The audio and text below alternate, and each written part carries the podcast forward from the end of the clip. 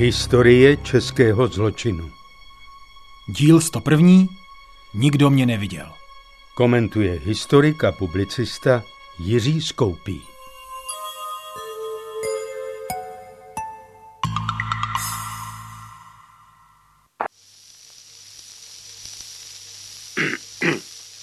Už se to točí, pane redaktore? Ano, od této chvíle je vše nahráváno na želatinovou desku.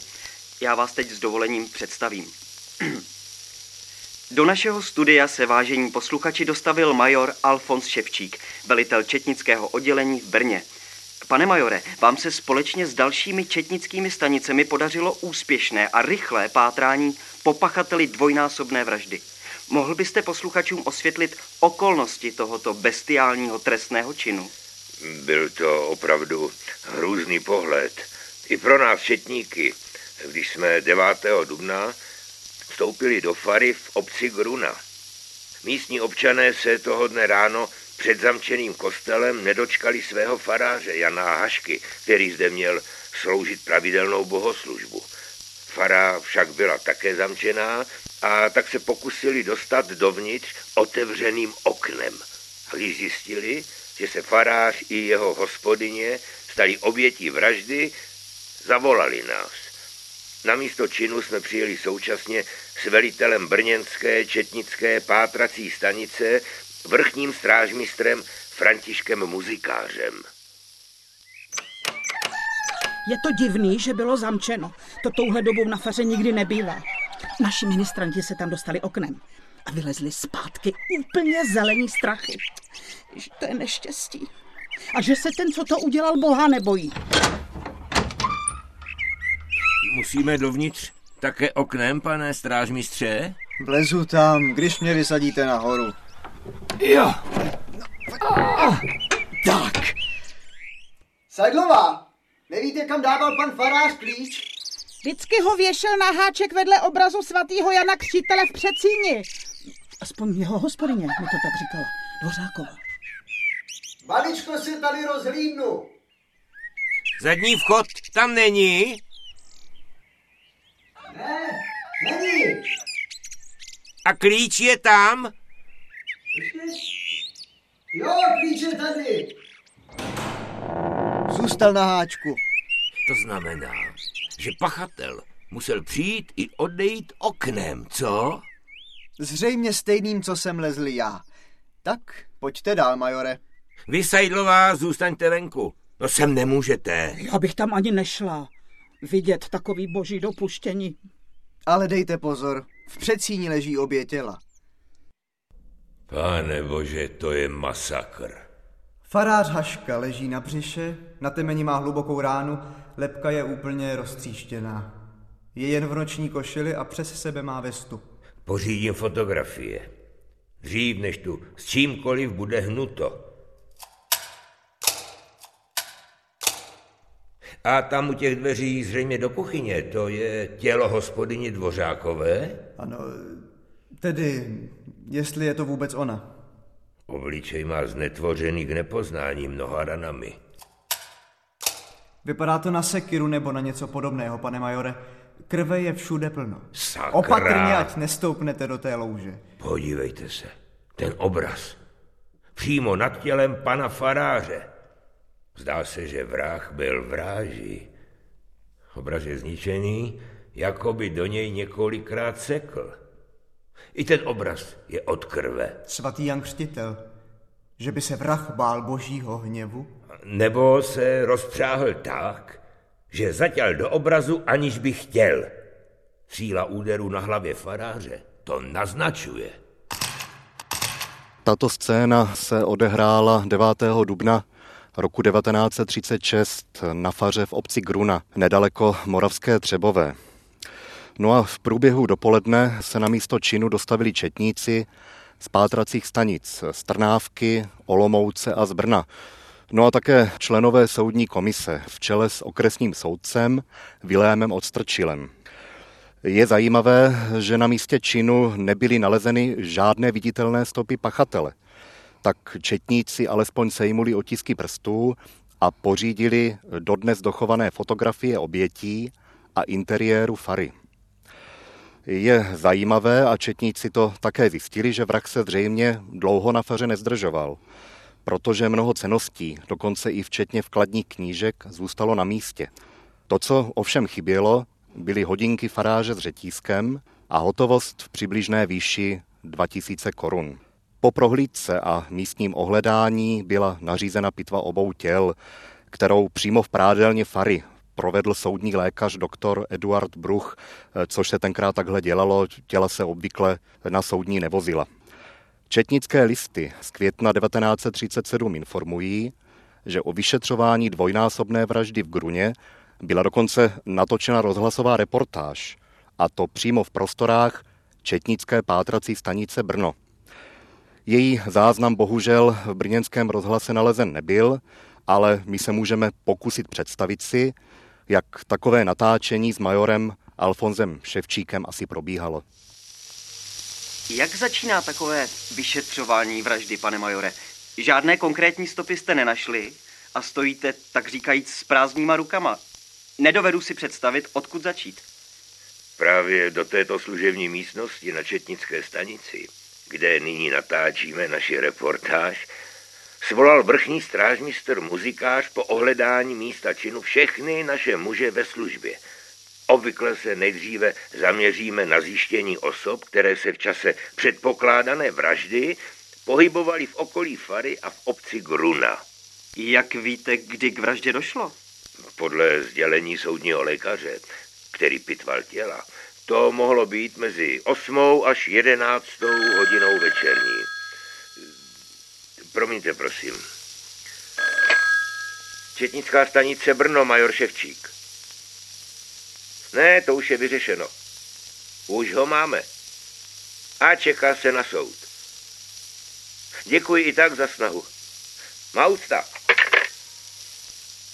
Vidíte, ještě teď nám volají občané z okolí, že spatřili vraha nebohého pana faráře a jeho hospodyně.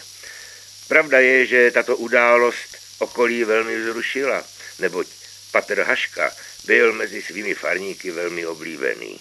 A právě díky občanům jsme získali cenné informace o pachateli. Ten člověk se tu motal asi dva dny. Vytáhlej, hubenej, žebrák. Zabouchal na dveře a chtěl něco k jídlu. A prej pak hledal nocleh u Helebranta v Bukové. Já bych si cizího chlapa do domu teda nikdy nepustila. Helebrant ho nechal spát ve stáji a dal mu polívku. Stál s nějakýma dvěma pobudama u rybníka. Zaslechl jsem, jak říká, že byl vyoštěný z Německa. Jo a z Andule. Štěpánový česky vynadal, že je husa hloupá, když mu nechtěla dát nic k žebrotě. Tak si to schrňme. Svědci viděli tři neznámé tuláky, kteří se pohybovali v okolí Gruny, z čehož nejčastěji zmiňují nějakého Jana nebo Johana Tvaruška. A ten se tu v okolí poflakoval tři dny a na nocleh ze 7. na 8. dubna byl hlášený v Bukové. Ti dva, se kterými se bavil u rybníka, zmizeli beze stop. A ještě jeden tip. Možná je to náhoda, ale je tu i podezřelý, jistý František Donbauer z Moravské Třebové, který si byl 10. dubna v Kampeličce uložit 2012 korun. To je den po vraždě. Ten člověk nemá delší čas práci, tak není jasné, kde přišel k takové sumě peněz. Přitom my víme, že se na faře podobný obnos ztratil. Ano, to jsou dva směry pátrání. Současně hledáme stříbrné hodinky značky Omega s řetízkem a Dále, Dobrý den, já, já jsem Jindřich Šafr a jdu nahlásit krádež. a co pak se vám ztratilo, pane Šafr? No, ono by to normálně ani nestálo za to, abych to hlásil, ale když je tady ten dvojitej mort, tak jsem si řekl, že by vás to mohlo zajímat. Ztratila se mi ze zahrady sekera Ano? A od kdy ji postrádáte? od pátku. Odpoledne jsem sekal dříví a zaťal ji pak do špalku. Když jsem ji pak chtěl k večíru uklidit do kolny, už tam nebyla. Takže někdy mezi třetí a šestou zmizela. A toho večera se staly ty vraždy. No právě. Představa, že jí ten chlap sebral a zrovna mou sekerou zabil dva lidi, eh, to není příjemný. Ono to tak vůbec nemuselo být, pane Šafr. Viděl jste někoho chodit kolem domu? Ten tulák, dlouhý chlap, v ušmudlaném kabátě tu obejdoval už asi dva, tři dny, ale teď už zmizel. Žebral a chtěl peníze a kafe. Moje mačka mu dala pět halířů a kafe, ale nebyl spokojený, furt německy něco bručel. Tak jsem si říkal, že tu sekeru mohl sebrat von. Tak, děkujeme, určitě je to důležitá informace. A kdybyste toho tuláka ještě viděl, určitě nám dejte vědět. Spolehněte se, spolehněte se. Veliteli. Zatím jste, pane majore, měli jenom podezření, ale pachatele jste ještě žádného nechytili. Ta největší práce začala pak. Popis hledaného jsme telegrafovali do všech četnických stanic v okolí a pak i na celé Moravě. V tuto chvíli se začaly do akce zapojovat desítky dalších četnických stanic se stovkami našich kolegů. Vyhlašujeme pátrání po 37-letém Johanu Tvarůškovi, který se toulá v okolí Moravské Třebové. Je podezřelý z vraždy dvou osob. Je vysoký Promiňte, pane majore, 175 ale jak jste mohli znát jméno a podrobný popis toho tuláka?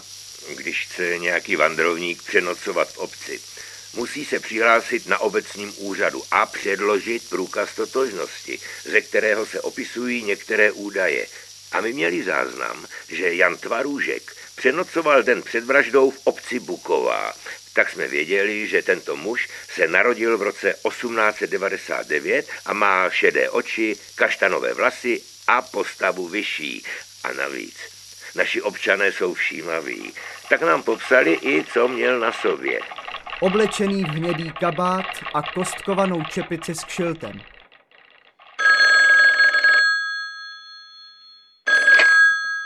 Četnická stanice Moravská Třebová, major Ševčík. Ano, to byl ten Don Bauer. Rozumím. Je to prokázané? Ano, tak děkuji.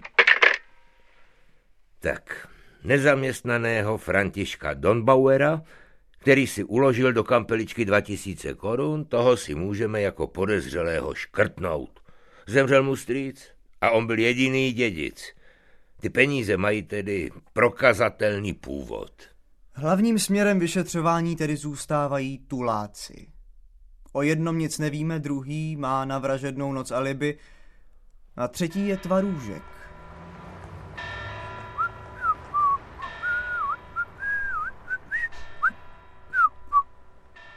Sakra. Četník. Měl bych se zdekovat. Co pak, co pak, panem? Vy se přede mnou schováváte za sloup? To ne, já jen kvůli větru. Mhm, mhm, mhm. Ukažte mi průkaz. Tady, tady pane strážmistr. Mhm, mhm. Tvarůžek Jan. Ale vy máte domovské právo až v Kotojedech. Co vy tady ve Fulneku? Tak, hledám práci. Pane, vy jste byl, pokud vím, už několikrát vyslýchán pro potulku a žebrotu. Je těžká doba, práce se špatně schání. Jsem furt na cestě, no. Zejména, když se jeden moc nepřetrhne, aby práci hledal, víte? No, zapíšu si vás, tvarušku. Tak. A koukejte začít někde pořádně makat. No jděte. Příště vám to tak snadno To neprojde. znamená, že štábní strážmistr Horáček z Četnické stanice ve Fulneku Tvaruška propustil? Ano, to bylo 19. dubna, tedy 10 dní po vraždách. Tady šlo o hodiny, protože kolega z Fulneku ještě nevěděl, že je po Tvarůškovi vyhlášeno pátrání. A to zjistil, až když se vrátil na stanici. Tam si zprávu přečetl a okamžitě vyběhl s kolegou zpátky na místo, kde Tvarůška potkal. Tady. Tady jsem ho zadržel. A pak šel směrem k řece, k pivováru. Jdeme tam. Jo. Bude večer a tam se touhle dobou k pivovaru stahují vandráci. Vědí, že tam občas za nějakou práci dostanou trochu jídla a sklenici piva. Hmm, ten chlap nevypadal, že by z Fulneka spěchal. Já ho znám jen podle popisu. Vy jste ho viděl, pane štábní. Tak koukejte hlavně vy. No, Ono stačí čuchat. Ten chlap byl nemitej, měl zkažený zuby a smrděl jako měsíc nepraný ponožky. Ten odér se táhnul daleko za ním. Počkejte, stůjte, stůjte. Cítíte to? Ja, jako zmoklej pes. Ale odkud to jde? Tady, ze křoví. No jo, tam spí chlap s flaškou pálenky v ruce. Helejte, drží tu láhev jako miminko. Fuj, to je smrad. No, vydá, to je tvarůžek a pěkně udrželej. Jenže my ho bohužel nemůžeme dát pod skleněný poklop, ale musíme s ním do cely. No tak, tvarušek, vstáváme. Jménem zákona půjdete s námi jako osoba podezřelá ze závažného zločinu. Co je? Teď se mě odpoledne pustil. Nikdy nic není definitivní, tvarůžek. Vítejte ve Fulneku, pane štábní. Zdravím, kolegové. tak, kde máme obviněného? A je to vůbec on? Ano, ano. Eh, podle otisků prstů byl stotožněn jako Jan Tvarůžek, narozený, narozený roku 1899, rodiče mu zemřeli, vychovávala ho teta. A podržte se. Byl už celkem 47krát trestaný. Potulky, krádeže, rvačky, žebrota. A teď to vypadá, že bude i vrah. No, pojďte se mnou, pane štábní, ale ničemu se nedivte. Tady je obviněný Jan Tvarůžek. To, co to má znamenat? Jde snad na maškarní? Jo, víte, my jsme ho jaksi na vaši počest, pane veliteli, eh, nechali umít v lázních, protože byste si nezasloužil ten odér, co se kolem něj šířil. Jenže když jsme ho přivedli vykoupaného, zjistili jsme, že stejně smrdí, jako ten olomoucký tvarůžek. Já jsem ale skotojet, ne z Olomouce. Já říkal, že tuhle maškaru nechci. Mlčte, tvarůžek! On totiž ten jeho kabát, kalhoty a všecko bylo nasáklý tím smradem. Tak jsme ho museli, pane štábní, převlíct, ale neměli jsme nic jiného po ruce, než tady ve skříni starou rakouskou, uherskou, četnickou uniformu. Vždyť obžalovaný má podle těch frček vyšší šarže než my všichni tady. On je jako štábní kapitán. No, budu si muset zvyknout. To si zvyknete spíš než na ten smrad. Asi máte pravdu, chlapi. Tak, jdeme na věc. Ten muzikářův výslech, pane redaktore, se zapsal do historie českého četnictva a zločinu vůbec. Jak to myslíte? On totiž kladl otázky křížovým způsobem, čili po chvíli se zeptal jinak a na to též, aby si ověřil, jestli vyslíchaný říká pravdu. Vyslýchal ho nepřetržitě šest hodin a nedal mu vydechnout. To by málo kdo vydržel.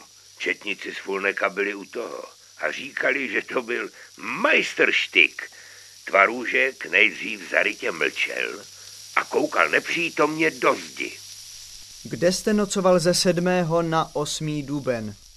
Mluvte! Mlčení vám, tvarušku, nepomůže, jen si tím přihoršíte. To bylo Bukoví. A den předtím, ze 6. na 7. duben? Ve starý loučce, na seně u sedláka. A z 8. na 9. duben? To... to nevím. A ještě jednou ze 7. na 8. duben? No, už jsem říkal, v Bukoví. Dobře, dobře, my si to ověříme. Byl jste večer 8. dubna na faře v Gruně? Nebyl. Proč jste ukradl tu sekeru? Nic jsem neukradl. Viděli vás. Já mm, nevím. Kam jste ukryl tu sekeru, když jste šel na faru? Nikam. Nesem ji v ruce. Nikdo mi nic nedokáže, protože mě nikdo neviděl. Ani u fary? A vy nemůžete mít žádného svědka, protože já tam taky nikoho neviděl. Je. To je. Sakra. Proč jste vzal tu sekeru? Abych s ní vylomil dveře. Ale dveře fary byly ráno zamčené a neporušené. Musel jste jí nudy. Tak teda jo. Oknem. Ze zahrady. Proč jste tam vlezl? Něco ukrást. Věděl jste, že na faře někdo je? Jo, svítilo se tam. Byl jste připraven tu sekeru použít jako zbraň? Ne, Tak proč jste ji nesl do fary? já, já, Už tě nechte. Jo, zabil jsem je. Oba. Nejdřív tu ženskou, pak i faráře. Co jste ukradl? Peníze. Asi dva tisíce. A hodinky. Kam jste dal tu sekeru a co jste udělal s těmi hodinkami a penězi? Schoval jsem to všecko. V lese, u Gruny. Doznáváte se tedy k vraždě? Doznávám. Ale hlavně už mě nechte. Odveďte obviněného. Zítra budeme pokračovat s výslechem na místě činu. A dejte mu na zítřek to, co měl v čase vraždy na sobě a tu uniformu, co má na sobě teď. Schovejte někdy na maškarní ples. Rozkaz, pane štábní. Tyho šaty jsme dali vyvětrat a proskoumat. Jsou na nich fleky, které vypadají jako od krve. Tak jdeme, tvarůžek. Na vaše poměry pro vás máme luxusní ubytování. Ve vazební cele. To znamená, že jste druhého dne dělali s obviněným rekonstrukci dvojnásobné vraždy? Ano, za přítomnosti vyšetřujícího soudce a s celou soudní komisí. Tvarůžek nám do detailů popsal, jakým způsobem obě vraždy provedl. Ta ženská mě viděla v předsíni a vykřikla. Jezus Marie. A tak jsem jí chytil levou rukou pod krkem a pak jsem jí praštil sekerou do hlavy. Obviněný měl velmi dobrou paměť. Pamatoval si vše do nejmenšího detailu vteřinu po vteřině. Odpovídal překvapivě klidně, logicky a přesně. Na to vyšel farář z druhé místnosti a utíkal s rukama napřaženýma proti mně. Pak jsem se rozpřáh a začal do něj sekat tou sekerou.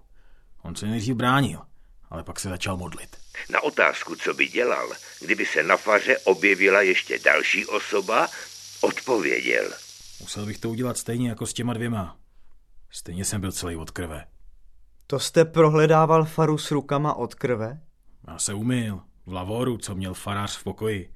Byla tam voda a mejdlo. Žlutý. A vonilo citrónem. Než jste odcházel z fary, zhasnul jste? Ano. Vypínačem za dveřmi v pokoji faráře. Obviněný Jan Tvarůžek vylíčil vše podrobně. Jeho doznání bylo spontánní a těžko si je mohl vymyslit, protože zmínil často takové detaily, které dokazovaly, že na místě činu již předtím byl. A stejně to bylo zvláštní. On se choval a mluvil, jako by vůbec nechápal, že udělal něco špatného. Znamená to, že byl nepříčetný? To ne, pane redaktore. Vyšetřovali ho dokonce dva soudní znalci z oboru psychiatrie a konstatovali, že má sice značně snížený intelekt, ale že netrpí žádnou duševní chorobou, která by jej zprostila viny. Je to člověk bez kořenů, bez citů a bez cíle. Jen ty peníze, sekera ani hodinky se nenašly. Tvaružek nebyl schopen najít místo v lese, kde vše ukryl. Dovoluji si pogratulovat celému vašemu vyšetřovacímu týmu za skvělou práci na tomto případu. A vám děkuji, že jste našim posluchačům poodhalil zákulisí detektivní práce. Naslyšenou opět někdy na rozhlasových vlnách.